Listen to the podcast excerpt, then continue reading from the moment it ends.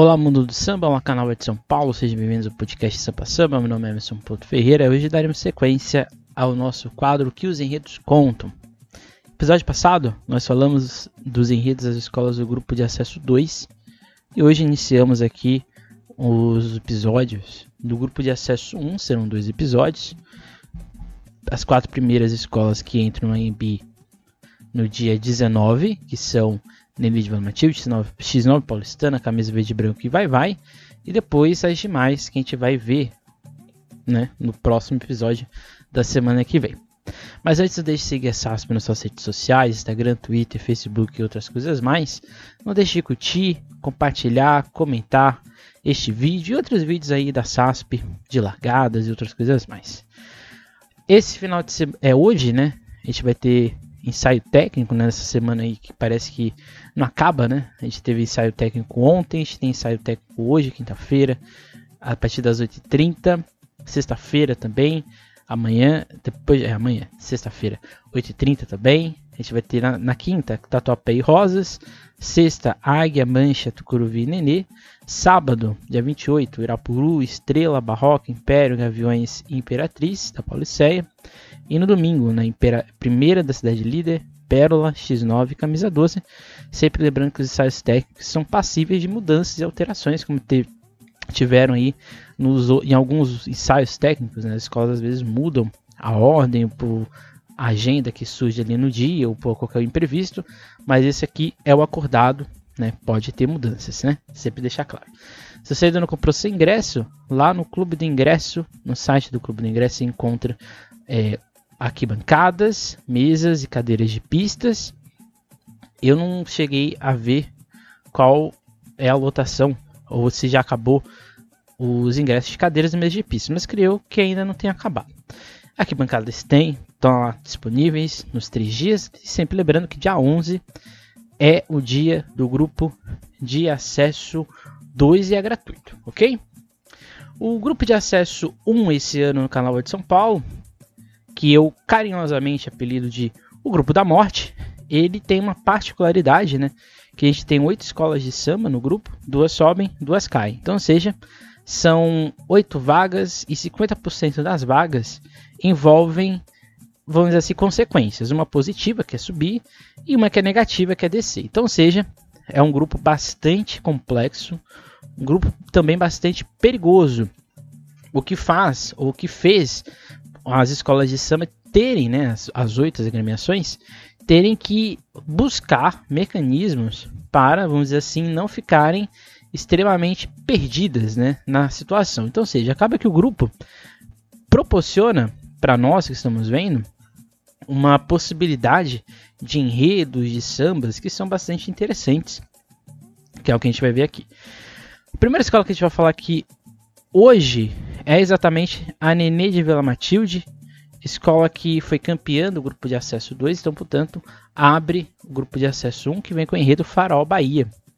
Enredo aí que tem como grande ponto, né, que eu acho que talvez seja o grande objetivo, buscar, né, puxar uma lógica de ancestralidade como um eixo para contar uma visão da escola, da região ali de Salvador, mas principalmente contar a importância dos, dos blocos afros dentro da festividade, no caso do carnaval solteropolitano, mas principalmente para a ideia ou para a lógica cultural negra de Salvador. E a escola faz um, um paralelo com a lógica do Quilombo Azul e Branco, que é a Nenê de Vila Matilde, que é esse espaço sagrado, esse espaço de cultura dentro da cidade de São Paulo, e a escola faz um paralelo entre a importância dos blocos afro em Salvador para a cultura negra e na Nenê de Vila Matilde como esse quilombo representante da escola de samba aqui em São Paulo, também um reduto negro na cidade. Então, ou seja, é um enredo que basicamente seria isso. Mas tem aqui alguns pontos que a gente vai, é, vamos dizer assim, elencar para a gente né, destrinchar um pouco mais. Eu acho que tem uma, uma, uma coisa muito interessante, né? esse enredo ele não fica preso numa lógica histórica, né? Então não tem uma ele pelo menos não tem essa grande preocupação de ficar contando um passado baiano, ou um passado no caso da cidade de Salvador, que é o foco, né, é o espaço geográfico de ação do Enredo da Nenê. E acho que é um grande acerto, né? Acho que a escola o, a música Farol Bahia de 1987, ela é composta pelo Luciano Gomes, mas ficou eternizada na voz da Margarete Menezes, né, atual ministra da Cultura. E a música Farol Bahia é o primeiro álbum, né, Egito Madagascar, do Olodum, e ela é o eixo, ela assim, é o fio condutor do enredo. É ela que faz, ela que impulsiona esse hino do Carnaval de Salvador, esse hino da negritude baiana, esse hino da negritude brasileira, eu diria. Ela que puxa o que a escola vai contar. Então a escola vai buscar essa ancestralidade egípcia, né, dos faraós, de todas as divindades existentes, para contar essa saga né, do, dos blocos existentes. Mas acho que interessante é que a gente tem uma oscilação entre passado, entre passado e presente a todo momento dentro do enredo, em que a escola não tem um, assim, um, um tempo cronológico específico. Então, por exemplo, a escola faz uma acoplagem entre o, o Egito, né, essa, esse cósmico existente, com o Olodum. Então, ou seja, o Olodum que não tem nada a ver com o Egito, não é do Egito, mas a escola traz já logo de cara a identidade, que é exatamente a identidade visual do enredo, né? O faraó, Tutankhamon, os tambores do Olodum, a águia, né? As asas da águia do, da Nenê e o bairro, né? Do Pelourinho, onde cedia, sede do Olodum. Acho que também é simbólico porque a gente teve carnaval em 2022, mas Salvador não teve. Então é meio que simbólico, né? É o renascimento do carnaval de Salvador. E eu acho que a Nenê acerta em trazer uma folia, uma festa, que para nós que somos de São Paulo é muito incomum, a gente não tem um domínio, a gente não sabe na real o que, que é o Carnaval de Salvador, só quem é de lá ou quem frequenta lá sabe. Então é, acho que é interessante a Nenê trazer esse, nesse renascimento do Carnaval de Salvador os blocos, os principais blocos negros existentes. Eu acho que uma coisa que também é muito bonita é que a, a Nenê, ela esse é o enredo afro da Nenê mais filosófico, eu diria, né? Eu estudei a Nenê no meu mestrado, então eu tenho um conhecimento um pouco. Eu posso dizer que eu tenho um conhecimento sobre a Nenê. E esse é o enredo afro da escola mais complexo. A escola teve, por exemplo, em TT2 um enredo sobre zumbi, que era um enredo bastante denso, mas eu acho que esse de Cile, ele é o mais denso em termos de conteúdo e de narrativa de negritude dentro da escola. Por quê? Porque a agremiação não fica só na ideia de resistência e luta negra. Ela coloca nesse, nesse prisma também a ideia de cultura, mas é uma cultura que é resistência. Então, ou seja, é um enredo de identidade, de ancestralidade a todo momento. Só que a escola faz um acerto, e aqui é um acerto do Fábio Gouveia e de toda a equipe que faz a sinopse, que é, são exatamente Diego Araújo e o Márcio Teles também. É um acerto você trazer a ideia de ancestralidade junto com os blocos, mas também com a Nenê. Então por isso que eu digo que é um enredo bem filosófico, porque é uma reflexão também dessa identidade que a Nenê de Vela Matilde tem tanto orgulho de expressar e que é a marca também desses blocos. Então é muito bonito. É tudo muito bem construído, é tudo muito bem ali montado. E exalta essa negritude, por exemplo, o Lodum e os Filhos de Gandhi são blocos que são da parte do Pelourinho ali de Salvador, e é uma região que historicamente é marcada pela escravidão, né? Para quem não sabe, né? O, a cidade de Salvador recebeu ao todo mais de 1 milhão e 170 mil negros escravizados na sua região. No final ali do século XIX, a cidade de Salvador tinha aproximadamente de 45 a 50% da sua população de negros escravizados, sem contar os negros que já eram alforriados. Então, ou seja, Salvador é uma cidade que quase 80% da população se identifica com a identidade negra ou parda. Então, ou seja, é bonito a escola trazer esses dois blocos que são resistência dentro de um carnaval que é extremamente comercializado, que é o Carnaval de Salvador. Tanto, principalmente, né, o Olodum e o Ileaê, mas também os Filhos Gandhi. Então acho que isso é muito interessante. Então, como eu já disse, a música Farol Bahia do Luciano Gomes, ela é o eixo condutor de todo o Dicile, ela que faz esse ela que dilui, ela que balanceia as questões. Então, seja, você não vai ver o faraó ao longo de todo o Tsili. Ele começa o Tsili, ele abre a música, abre o, o, a sinopse da Nenê, mas ela não fica constantemente até o final. A escola cita no fim, mas ela não fica ali. Por isso que às vezes, e aqui já é um, um apontamento crítico, eu acho que às vezes é um tanto quanto confuso algumas coisas que o, a sinopse coloca.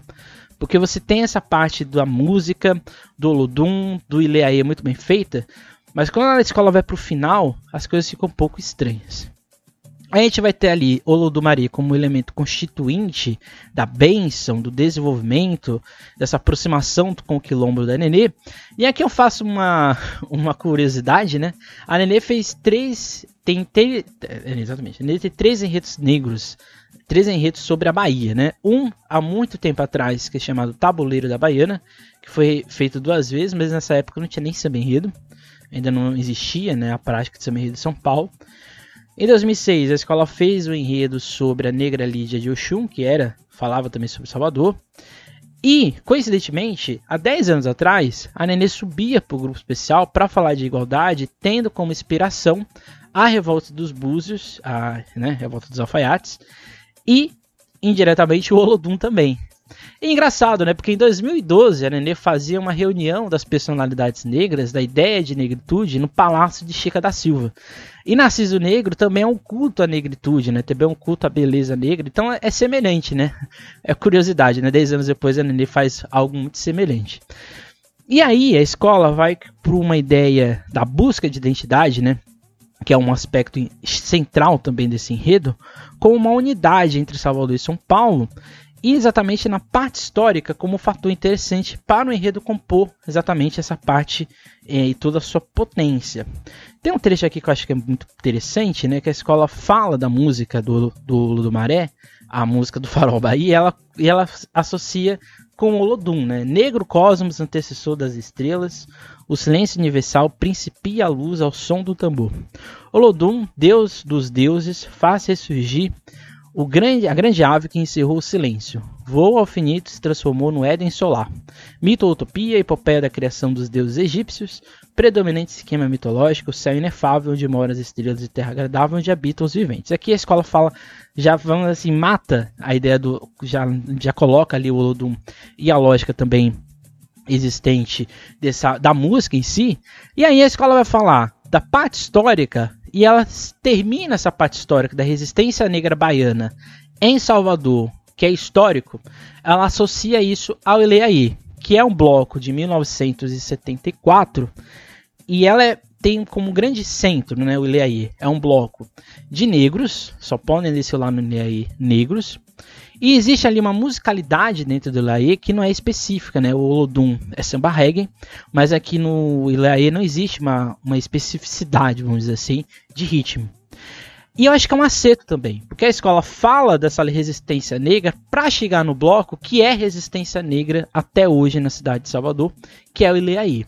Então perceba que a, a, a, o modo como é montado a sinopse amarra muito bem o Olodum e amarra muito bem o Ileaí nessa lógica do ponto histórico, que, como eu já disse, é um acerto, porque a escola não ficou estendendo isso, e eu acho que também é um grande acerto, não tem orixá dentro do enredo, tem, né, o Lodumaré, mas ele não, os orixás eles não ficam aqui presentes ao todo momento, o que também acho que é um acerto, porque senão ia ficar muito genérico, ia ficar uma coisa muito enfraquecida.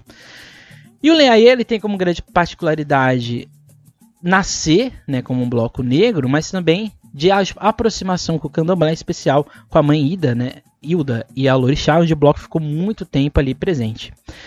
E o Olodum é de 79 e o Filho Gigante, que é 1949, que é aí que é o grande problema que eu acho. No começo, a escola fala, né? Cadê? Tá aqui na, na parte, cadê? Cadê? Aqui, ó. É aqui neste chão onde os ancestrais bailam suas coisas tão puras que a manifestação da alegria traz o bálsamo que cura as dores. É aqui nesse chão onde se encontrarão a bateria de Bamba, o Londum, o Anleaie e os filhos de Gandhi que faremos festa. Os de Gandhi não estão na sinopse. Não sei porquê, não sei se foi uma escolha da escola, uma escolha do carnavalesco, mas eles não estão descritos no, na sinopse e também não estão descritos no samba. não estão, vamos dizer assim, aparentes. O Círio Gigante é o bloco mais antigo de, dentro desses três, é de 1949. É fundado pelo um grande, um grande nome do, do Círio Gigante, é o Vavá Madeira. E o Círio Gigantes é um bloco que, diferente do Ilaê, aqui só são aceitos homens para desfilar no Círio Gigante. Então, é, assim, são três blocos bastante distintos, né? Como, assim como o Olodum é praticamente uma orquestra de tambores, né? Então, ou seja, eu acho que nessa parte, né, o começo, né, quando falo do Olodum, do da música, quando vai pro Leaie e assim por gente, eu acho que é muito bem feito. Mas quando chega nessa parte do Círio Gigante, eu fico um pouco confuso. A escola no final faz uma consagração dessa ancestralidade, dessa identidade que ela faz tanta defesa, e ela associa, né, ela traz a ideia do Senhor do Bonfim a, né, associado ao Oxalá, que é exatamente a lavagem das águas do Bofim, que é um aglutinador, né? Todos os três blocos participam da lavagem do Senhor do Bofim, o Liaê, o Senhor Gigante o Lodum. Então é como se fosse uma renovação de energia. E eu acho que aqui é uma mensagem que a escola faz para ela própria. Eu acho que quando a Nenê vai buscar na Bahia, nesses blocos negros de identidade muito forte, muito, muito assim, proeminente, muito destacada, acho que a escola tenta fazer uma, como posso falar, uma aproximação, uma lógica entre o que ela é e o que ela já foi, e o que ela pode ser, né? O que ela tem que ser e o que ela tem que ser. Que eu acho que é muito importante isso dentro da, da história da Nenê. E também acho que é um acerto dentro da de toda a lógica, ou seja, você trazer a ancestralidade, a escola coloca ali, né? Vanguarda da arte, fundamento de Alberto Alves, farol iluminar este canto que ecoa. Então acho que é interessante, é um enredo muito bem feito, ousado e que pode dar certo, esperamos que dê certo, para o retorno da Nenê ao grupo de acesso 1. É isso. Agora a gente vai para X9 paulistana. É, parece que fica. A gente está aqui mais tempo falando, né? Mas é porque as escolas aqui no acesso 1 quase todas têm sinopse, então fica muito mais fácil a gente fazer um juízo de valor, né? Agora a gente vai para X9 com o enredo Dona Ivone Lara, mas quem disse que eu te esqueço? X9 paulistana, canto centenário da Dama do Samba. O carnavalesco deste enredo é o Leno Vidal e vai cantar a história de Ivone Lara, mas de uma forma bastante diferente, que eu acho que é, é o grande acerto também desse enredo. A X9 fez dois enredos biográficos ao longo da sua história. O primeiro deles foi em 2017, quando a escola subiu do acesso 1 para o acesso do acesso 1 para o especial do Ivas Corradin. E talvez o grande clássico da X9 paulistana, que é o Tsiri sobre Arlindo Cruz, em 2019, aquele Tsiri que foi uma catarse em todo o Sambódromo. Eu acho, meu gosto pessoal, este é o enredo mais bonito em termos de sinopse, em termos de organização das ideias, a obra que foi gerada né, no, no samba enredo. Esse é o enredo mais bonito. Esse também é o enredo de todos aqui do grupo que tem o fio condutor mais bem estruturado e organizado. Então acho que isso aqui é um parabéns né, que eu dou aqui para o Leno Vidal, porque ele conseguiu falar de uma história extremamente importante, mas também extremamente densa, que é da Ivone Lara, e ele conseguiu reduzir isso, ele conseguiu sintetizar isso numa música que é da Dona Ivone Lara, que é a música do Thier, e ele pega esse pássaro e ele vai em toda a sinopse contar a história de Ivone Lara, mas também a gente vai percebendo ao longo de toda a sinopse que o pássaro, de certa forma, é a própria Ivone Lara. Isso é muito bonito. Eu acho que isso hibridiza a história, é sensível, é muito bem elaborado e não é nada complexo. Né? É uma coisa simples. É e acho que isso é, é uma marca que fica nesse carnaval de São Paulo e alguns enredos. O simples, a objetividade do enredo, às vezes fica muito mais fácil de ser entendido. Eu acho que isso também é um acerto muito grande e faz esse enredo ser tão potente. É um enredo de potência. Não só porque é Ivone Lara, mas porque é potência. O modo como a X9 trata a homenageada e como o respeito é feito e ele é, assim, colocado na avenida. Então acho que isso é muito bonito. Esse enredo, ele tem uma estrutura que a escola colocou lá no, no seu site. Lembrando que as sinopses que as, as escolas divulgam são para os compositores, mas de certa forma o samba enredo é do enredo e isso não vai mudar muita coisa, né?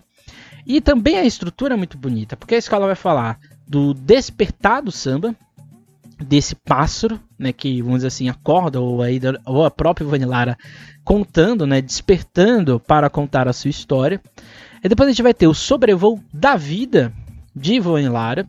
Depois a gente tem o sobrevoo na obra das estrelas, que é exatamente contar essa carreira musical de Ivone Lara, e depois o final sobrevoo do legado para a eternidade, que é exatamente as obras imortais da cantora, em especial a sua associação com o Império Serrano. Então, ou seja, é tudo muito bem claro, é muito bem escrito e é muito bem colocado. Tem uma parte aqui que eu acho que é bem bonita, que é exatamente mostra como o enredo tem uma construção semiótica também muito, muito forte, tanto ouvindo samba quanto lendo o que é colocado, que é exatamente essa aproximação com o afro-religioso que é posto ao longo de todo o momento na obra, e que dá essa ideia, principalmente no começo, de um amanhecer encantado, né? com paz, harmonia. E a memória, exatamente pelo encantamento da Ivone Lara, mas que coloca a música Sonho Meu, que é uma das principais obras da Ivone, como o, o, o, assim, o plano de fundo de toda a história. Vou ler aqui um trecho que acho que é muito bonito, né? De rosas brancas e amarelas, banhadas em prata e ouro, no horizonte iluminado, sobre o branco prateado das chuvas de luzes, da paz já irá, protege e abre os caminhos. Para o canto dessa sereia que domina com encantamento e beleza, toca o meu coração. A sereia Guiomar mora em alto mar, consagrada em águas sagradas na lavagem do bom fim de nosso Senhor. Voa-te, vai buscar a linda harmonia, baianas e baluartes, em verde e branco do meu império, agora matizado com os vermelhos de sua plumagem, meu ti. Isso aqui sintetiza o enredo, acho que é uma coisa muito potente. E isso daqui está na logo da escola. Então acho que quando a logo ela dialoga com o samba e dialoga com a sinopse, acho que é um grande acerto da escola. Eu acho que isso, independente do resultado desse 9, já é um grande, um grande sucesso, porque mostra que a escola está comprometida como fazer uma homenagem e não fazer uma coisa muito vazia. O primeiro setor, né, essa primeira parte, né, porque a gente tem esse sobrevoo de espetar e assim por diante. Depois a gente vai ter essa parte da nostalgia e de encanto da Ivone como ancestralidade nesse emaranhado de afetos que a escola coloca, é como se fosse um relicário, né, uma, um modo de lembrar. Então esse primeiro, a gente tem, se a gente tem o despertar bonito, né? Do amanhecer encantado no primeiro, na primeira parte do, do enredo. Já no primeiro setor, que creio que seja até mesmo o abre alas, tem essa ideia de memória. É esse pássaro que está cantando, que está voando, que está sobrevoando a sua própria história. E tem um, um, momento aqui que eu achei muito bonito. São retratos de alcovas emolduradas, como tramas trançadas das cadeiras de palhas, como o vime do meu berço de Angola. Isso daqui justifica porque eu acho que é um emaranhado de memória. Porque a escola também acerta em, em colocar memória não como algo muito simples, mas como algo que é complexo. É algo que está sempre é, assim, entrelaçado com outros momentos. Então eu consigo perceber, por isso que eu também acho que é semiótico. Porque a todo momento a gente consegue compreender o que a escola quer colocar. E esse sobrevoo da vida é exatamente um sobrevoo que não é vamos dizer assim, óbvio. É um sobrevoo complexo de complexidade e que é muito bem estruturado. Na parte do sobrevoo na obra das estrelas, né, que a escola faz o retorno, inclusive, da música Sonho Meu, aqui eu acho que ficou um pouco curto, né? E ficou, isso fica também um pouco evidente no próprio samba, né? Porque a escola, comparado o modo como ela descreve a vida de Ivone Lara e a eternidade de Ivone Lara, a parte do sobrevoo nas estrelas, que é exatamente as suas obras musicais como tudo, acho que aqui fica um pouco curto. Mas tem uma parte aqui que é muito bonita. Não chora nem, meu bem, não chora. No meu céu a estrela guia apareceu.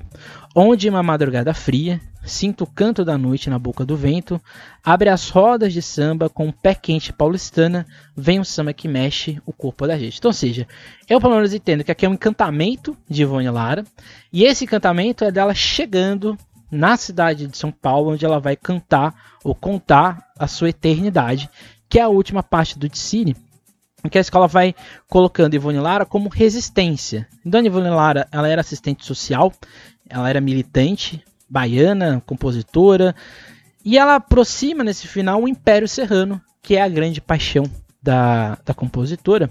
E aí o Tchê aparece, né? Novamente ao longo no, no final. Neste lindo alvorecer, Tchê, Tchê, olha lá o chá. Dona Ivone Lara, mas quem disse que eu te esqueço? Sonho meu. Esse é o final da, da sinopse e a, criou que seja o final, que é exatamente a resistência, né? A, vamos assim, a reverência à ancestralidade de Ivone Lara, seja na sua vida, seja nas suas obras ou no seu contato com o samba. Resumindo, é um enredo extremamente competente. Eu acho que essa a gente tem que elogiar. É muito competente, é um grande acerto do, da escola. Arrisco dizer que em termos de enredo, ou pelo menos no que é escrito, esse é um dos melhores enredos do próprio Leno Vidal aqui. E acho que é um dos melhores enredos em termos também narrativo da X9. Eu acho que a escola não ficou abalada com o que aconteceu em 2022, que era o bom enredo, mas algumas coisas não deram certo, infelizmente. Mas aqui eu percebo que a escola não tirou a guarda, ela permanece, vamos dizer assim, pronta, apta para mostrar que ela tem competência de fazer um desfile desse, e isso é o que importa, né? Porque eu acho que é um simples com uma potência tão grande que eu acho que ele vai falar né? É um enredo biográfico que parece muito clássico, mas ele tem os seus toques de genialidade e eu acho que o grande acerto é exatamente o uso do, do elemento, né, que é o fio condutor, como o eixo central. Isso é muito bonito. Então, parabéns a X9, parabéns ao Leno Vidal e as pessoas que fizeram toda a parte aí, o departamento cultural da X9 que eu sempre elogio porque é um dos melhores de São Paulo, eu diria que é o melhor de São Paulo, tem um, um resgate cultural da história da X9 que é impecável. Então esse aqui é, é fruto de uma escola que respeita a sua cultura, e isso é essencial dentro do carnaval. Em seguida, a gente vai ter a camisa verde e branco, que vem com o enredo Invisíveis, do Renan Ribeiro, carnavalesco da escola. Já logo aqui já vou falar da, da, da capa porque acho que já fica muito evidente também o que, que a camisa verde e branco quer falar. Quando a escola faz uma releitura da Constituição Federal rasgada, amarrotada, com a favela, com o chão rachado e com um prato vazio, isso daqui já deixa bem claro. A escola vai falar que esses invisíveis, eles estão invisíveis somente no aparato lógico, no aparato, vamos assim, aparente da sociedade. Esses invisíveis, eles estão escondidos na própria lógica constitucional. Então acho que isso aqui é muito bonito e acho que é muito assim direto. A escola vai falar de como há uma invisibilidade social dentro da lógica dentro da lógica constitucional brasileira. Então a escola de certa forma está falando dos 35 anos da Constituição Federal Brasileira de 1988, um marco histórico do Brasil, mas que, pelo menos no meu entendimento, a escola vai pregar, vai ficar ali, principalmente no artigo 6 que diz o seguinte: são direitos sociais à educação, à saúde, ao trabalho, ao lazer, à segurança, à previdência social, à proteção à maternidade e à infância, assistência aos desamparados, na forma dessa Constituição. Eu sou professor de política educacional e uma das coisas que eu sempre falo é exatamente isso, né? Como na lógica constitucional teórica, as coisas são muito bem feitas, né? A Constituição brasileira é uma das melhores do mundo. Mas a lógica prática, ela não executa, ela não é feita. E acho que é esse o ponto da camisa. É a parte prática da lógica constitucional que não acontece. Vou pegar aqui um trecho que eu acho que é bem interessante do enredo, que é hoje a comunidade da Barra Funda funda e se une em uma só voz em nome dos pobres, dos favelados e dos trabalhadores que acordam cedo todos os dias para pôr o café da manhã na mesa da burguesia. Então aqui a escola acho que também faz um outro acento. Ela diz que existe luta de classes. E ela diz que essa luta de classes ela é extremamente assimétrica, em que a grande maioria serve uma pequena uma minoria. Então acho que isso aqui é muito interessante. Porque eu percebo que a escola tá, vamos dizer assim, querendo tocar o dedo na ferida ela está querendo fazer um carnaval que é exatamente manifesto. Então acho que a justificativa do enredo, o modo como ele coloca, já de cara, isso para mim já me dá, vamos dizer assim, uma sensação de que a escola sabe o que ela está fazendo e ela não está ali apenas compondo um personagem. Acho que isso é muito potente. Para quem não sabe, né, a camisa verde branca ela tem uma história gigantesca de enredos críticos. Né? O grande, prim, primeiro grande enredo crítico da, da camisa foi em 82, Os Negros Maravilhosos, que a escola faz uma história da economia brasileira a partir do trabalho negro. É uma obra muito potente, ela fala no final de como o negro é excluído da sociedade. A escola vai na década de, ali no final dos anos 80 e 90 falar de economia, vai falar do Sarney, vai fazer várias ironias históricas. E, e, e acho que aqui é uma outra curiosidade, né? Porque é 83, 93, 2003, 2003, 2023, exatamente. 40 anos atrás, a camisa verde e branco foi censurada pela ditadura militar e ela não conseguiu levar um enredo sobre o a revolta da chibata do João Cândido. Então, seja, Curiosamente, né, 40 anos depois, a camisa tá falando, fazendo um enredo crítico, um enredo de análise social, em que, de certa forma, ela agora está livre, pelo menos, da ditadura que na época brecou o seu enredo. Acho que todo enredo passa exatamente por essa lógica da Constituição, que eu acho que também faz ser didático e, de certa forma, esses enredos críticos que são muito mais é, vamos dizer assim, inchados, né? Esse, enredo, esse é um enredo inchado, né? Você, aqui a escola fala de todas as lutas sociais possíveis. Por mais que isso possa ser incômodo no sentido de, vamos dizer assim, como representar isso visualmente, ao mesmo tempo, se isso for feito de uma forma muito bem feita, o quem está na plateia vai conseguir interpretar ou vai conseguir olhar tudo que está passando ali na frente com uma, vamos dizer assim, um entendimento muito mais fácil, um entendimento muito mais, é, vamos dizer assim, compreensível do que está acontecendo. Então acho que isso é muito. É 880, pode dar muito certo e pode dar muito errado. Eu espero que dê certo, né? Para que até porque a gente não torce para que nada dê errado em nenhuma escola de samba. Aí a escola vai fazer três questionamentos que eu acho que são interessantes. O primeiro deles é exatamente a lógica de que o pobre sustenta o rico, e aqui é um materialismo histórico quase é, Max, Max, é, Max Weber, eu ia falar Max Weber, mas uma coisa meio é, assim, marxista de interpretar a lógica. Aqui tem uma questão também da luta desses invisíveis contra o Estado e contra o sistema como um todo, e também a luta racial e do povo de terra, reforma agrária, com exatamente essa lógica dos direitos, né, que é a busca de seus direitos. Então acho que aqui é muito interessante.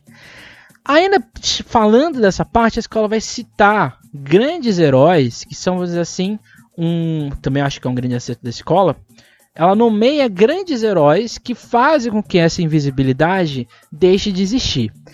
E eu acho que também é muito importante, porque aqui a gente está falando de pessoas que, na lógica brasileira, principalmente a lógica conservadora, são pessoas demonizadas, são obras que são atacadas constantemente. Cita aqui Paulo Freire, Daci Ribeiro, é, Zilda Arnes, Marielle, é, Orlando Velas Boas, Câmara Cascudo, Ariano Suassuna, a própria Zilda Arnes, essas pessoas, entre outras várias que a escola cita aqui, Lélia Gonzalez, são pessoas que são extremamente atacadas, seja pela sua existência, seja pela sua obra, ou pelos dois. Então acho que isso aqui também é um grande acerto, porque a escola coloca que tem pessoas que utilizam-se do seu privilégio a maioria dessas pessoas aqui são brancas, se utilizam de seu privilégio em sociedade para lutar pela causa dos invisíveis, coisa que a Constituição não faz. E aqui tem uma questão também que, que aqui já é um ponto de, de preocupação que pode acontecer, é se a escola está apta, se a escola está preparada para fazer um manifesto político. E eu acho que sim, né? Para quem não sabe, a camisa verde e branco tem um cursinho, é o cursinho do Trevo, se eu não me engano. É um cursinho popular, pré-vestibular que a escola tem, mas que ele tem como grande objetivo também ser um divulgador social das lutas, da causa social para os alunos. E eu acho que isso, de certa forma, é importante, né? Eu vi, eu li, ou vi uma postagem recentemente da, na camisa, exatamente de pessoas que vão estar no Cine, que são da luta social, que foram até o cursinho, né, que participaram de aulas, participaram de atividades com os alunos. E eu acho que isso mostra que, pelo menos na parte, vamos dizer assim, da juventude da camisa verde e branco, ela tá, ela tá vamos dizer assim, antenada com o enredo. E a, a camisa verde e branco também fez esse ano passado, a Feira Negros Maravilhosos, que é a alusão ao desfile de 82, né, o próprio título, e que fez, foi exatamente uma reverência negra, né? uma reverência da cultura africana e afro-brasileira aqui em São Paulo e na escola. Então acho que assim, um enredo manifesto ele precisa ter exatamente uma escola que saiba o que está sendo falado. Então acho que nesse sentido a camisa verde e branca dá uns 720 graus nos últimos enredos e eu acho que ela vai para um enredo mais sério, mais centrado, mais denso. O que é muito perigoso, porque de certa forma, como eu já disse, se a escola não conseguir interpretar isso de maneira visual, e uma forma visual que não fique extremamente vazia, né, ou extremamente estereotipada, eu acho que tem tudo para ser um desfile marcante da escola. Se a escola conseguir fazer isso, né, fazer o processo de criação ser mais criação do que reprodução, eu acho que vai ser um grande acerto da camisa verde e branco. E fica aí a questão. Mas é um enredo perigoso, né?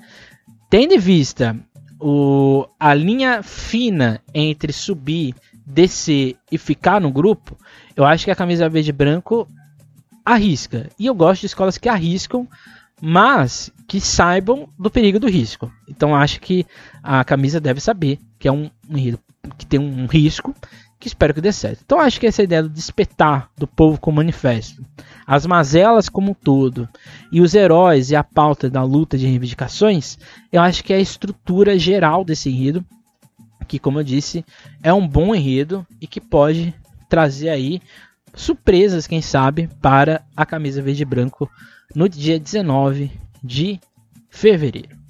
A última escola que a gente vai falar aqui agora é a Vai Vai, escola que caiu no grupo, do grupo especial para o grupo de acesso, segunda passagem da Vai no grupo, e que reedita de Siri de 2005 o também, né, eu também sou imortal de Siri que em 2005 foi um para quem não, não lembra o contexto, contexto, né?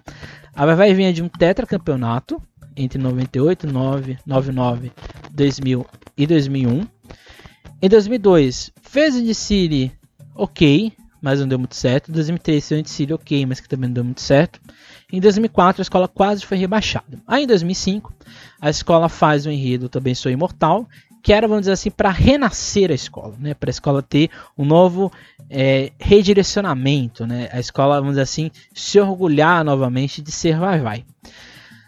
Perceba que lá em 2005, quando o enredo foi feito, ele estava dentro de uma realidade que, por mais que fosse de, de, assim, de desestruturação da escola, a escola continuou no grupo especial. Agora é o inverso. A escola reedita o Eu Também Sou Imortal para essa segunda queda que eu arrisco dizer que foi mais dolorosa para a escola.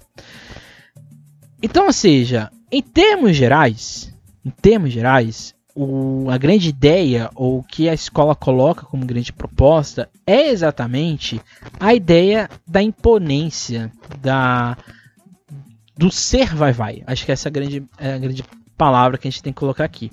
O objetivo da rede é exaltar a vai-vai. É exaltar as suas figuras, né, as suas pessoas. Tem um trecho que é muito bonito num vídeo que a escola postou quando o enredo foi lançado, que é é, mas tem samba que resgata a nossa nobreza.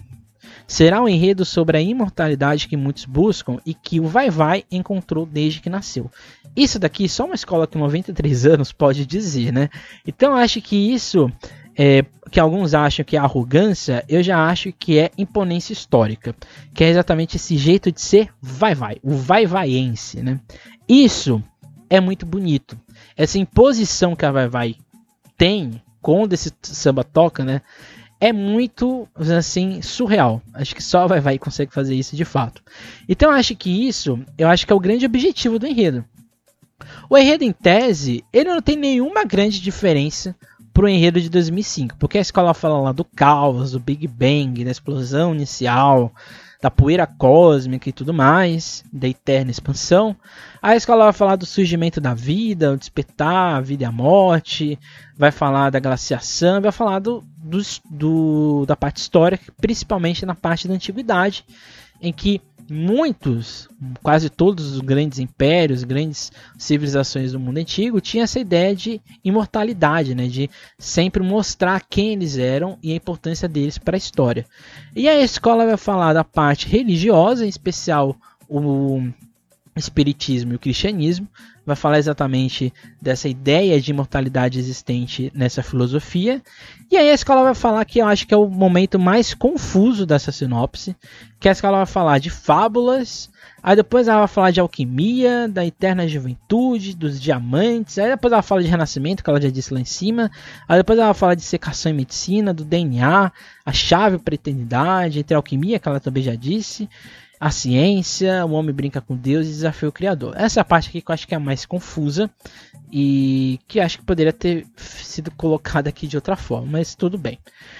E aí a escola vai falar da imortalidade cultural, né, desse abstrato artístico, e acho que ela fala no final, como foi em 2005, do Vai Vai, o eterno bexiga renasce, que eu acho que é o ponto ali final desse, desse enredo, assim como foi em 2005.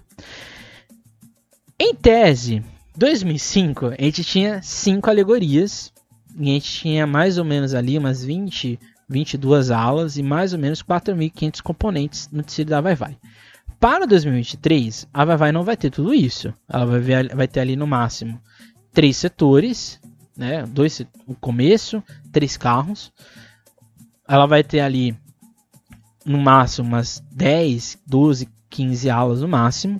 E ela vai ter ali 2.000, 2.500 componentes, né? Se tiver mais que isso, a escola pode é, ter que correr no final, né? Que acho que isso não é o objetivo da agremiação. Então, o que eu fico bastante receoso é se toda essa densidade do enredo vai conseguir estar na avenida, se ela vai conseguir estar presente e o principal, se ela vai ter sentido. Porque não adianta nada você levar um enredo desse denso, que é muito bonito, inclusive, mas se você não consegue contar aí na avenida. Então, essa é a minha grande preocupação. A gente sabe que enredo em São Paulo não é julgado. Né? Fica aqui o, o, o pior enredo, é o quesito mais mal julgado em São Paulo. Mas eu acho que o enredo ele conta a história. E quando o enredo ele é muito bom, mesmo sendo bem julgado, ele ele se sobressai, né? ele consegue ter vida própria. E eu acho que é um acerto da escola trazer esse enredo. Eu não gosto de redição, muitos já sabem, mas eu acho que é interessante a escola trazer esse enredo, que Kiss o Destino faz mais sentido em 2023 do que em 2005, né? Então acho que fica aí a questão. Eu acho que é exatamente esse ponto da confusão da clareza das ideias que o enredo coloca ali no final, que eu acho que a escola não soube, no meu ponto de vista, condensar isso aqui de uma maneira que faça sentido, eu acho que é o ponto interessante, que eu acho que tem que ser, eu, creio eu, que vai estar um pouco mais visível com o semiótico, né, com as imagens, com os carros, as fantasias e assim por diante.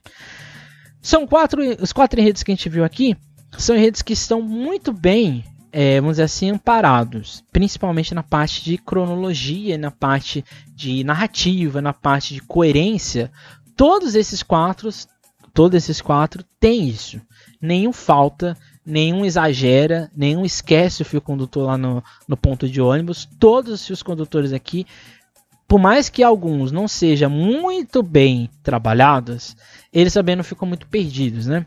Então na, na o Faraó, na, no, na X9 o Thier, na Camisa Verde e Branca a Constituição e na Vai Vai a ideia do renascimento, eu acho que isso é o ponto. Aí o questionamento também, né? Naquela comissão de frente da Vai Vai, o renascimento era Fênix. Qual vai ser o renascimento que a Vai Vai vai colocar aqui? No vídeo que a escola colocou, parece que o renascimento é a própria Vai Vai, ou seja, o seu passado. Se isso acontecer, meus amigos, esqueça a ideia de que o vai vai com, com sem dinheiro ou sem dinheiro não vai subir. Esquece, porque se essa escola descobre o passado que ela tem, é impossível parar ela. Então acho que se o vai vai trouxer do começo ao fim o renascimento como tendo o eixo a escola, aí fica uma coisa, uma catarse. Então acho que é um enredo que muita gente talvez não esteja dando muita bola, mas é um City que tem tudo para dar muito certo para a escola. E essas, como deu para perceber também, esses quatro enredos são bem competitivos. As escolas podem aqui fazer várias elaborações interessantes e tudo pode acontecer nesse grupo de fato. Né? É isso. É isso, esses foram os enredos que a gente vai ver, ver aqui hoje. Semana que vem a gente vai ver os outros enredos, que são do Morro da Casa Verde, do Colorado do Brás, da Pérola Negra E enfim, por último, da Mocidade Unida da Moca, a gente fecha o grupo de acesso 1. O que, que você achou? Algum enredo que você achou aqui que não seja isso que eu disse? Pode colocar aí nos comentários. Lembrando os ensaios técnicos dessa semana, ou desses dias, né, que a gente vai ter agora, quinta, a partir das 8h30, Tatuapé e Rosa, sexta, Águia de Ouro, Mancha, Tucuruvi e Nenê a partir das 8h30, sábado, a partir das 6 o Irapuru, Estrela, Barroca, Império, Gaviões e Imperatriz, e no domingo, a partir das 6 horas, primeira da cidade líder, Pérola Negra, X9 Camisa 12, lembrando sempre que esses horários, as escolas, as odds e assim por diante, sempre estão passíveis de mudança pela liga ou pelas próprias escolas. É isso, gente. Esse foi o nosso episódio de hoje. Até a próxima. Não deixe de seguir a SASP. E nunca esqueça e nunca deixe de sambar.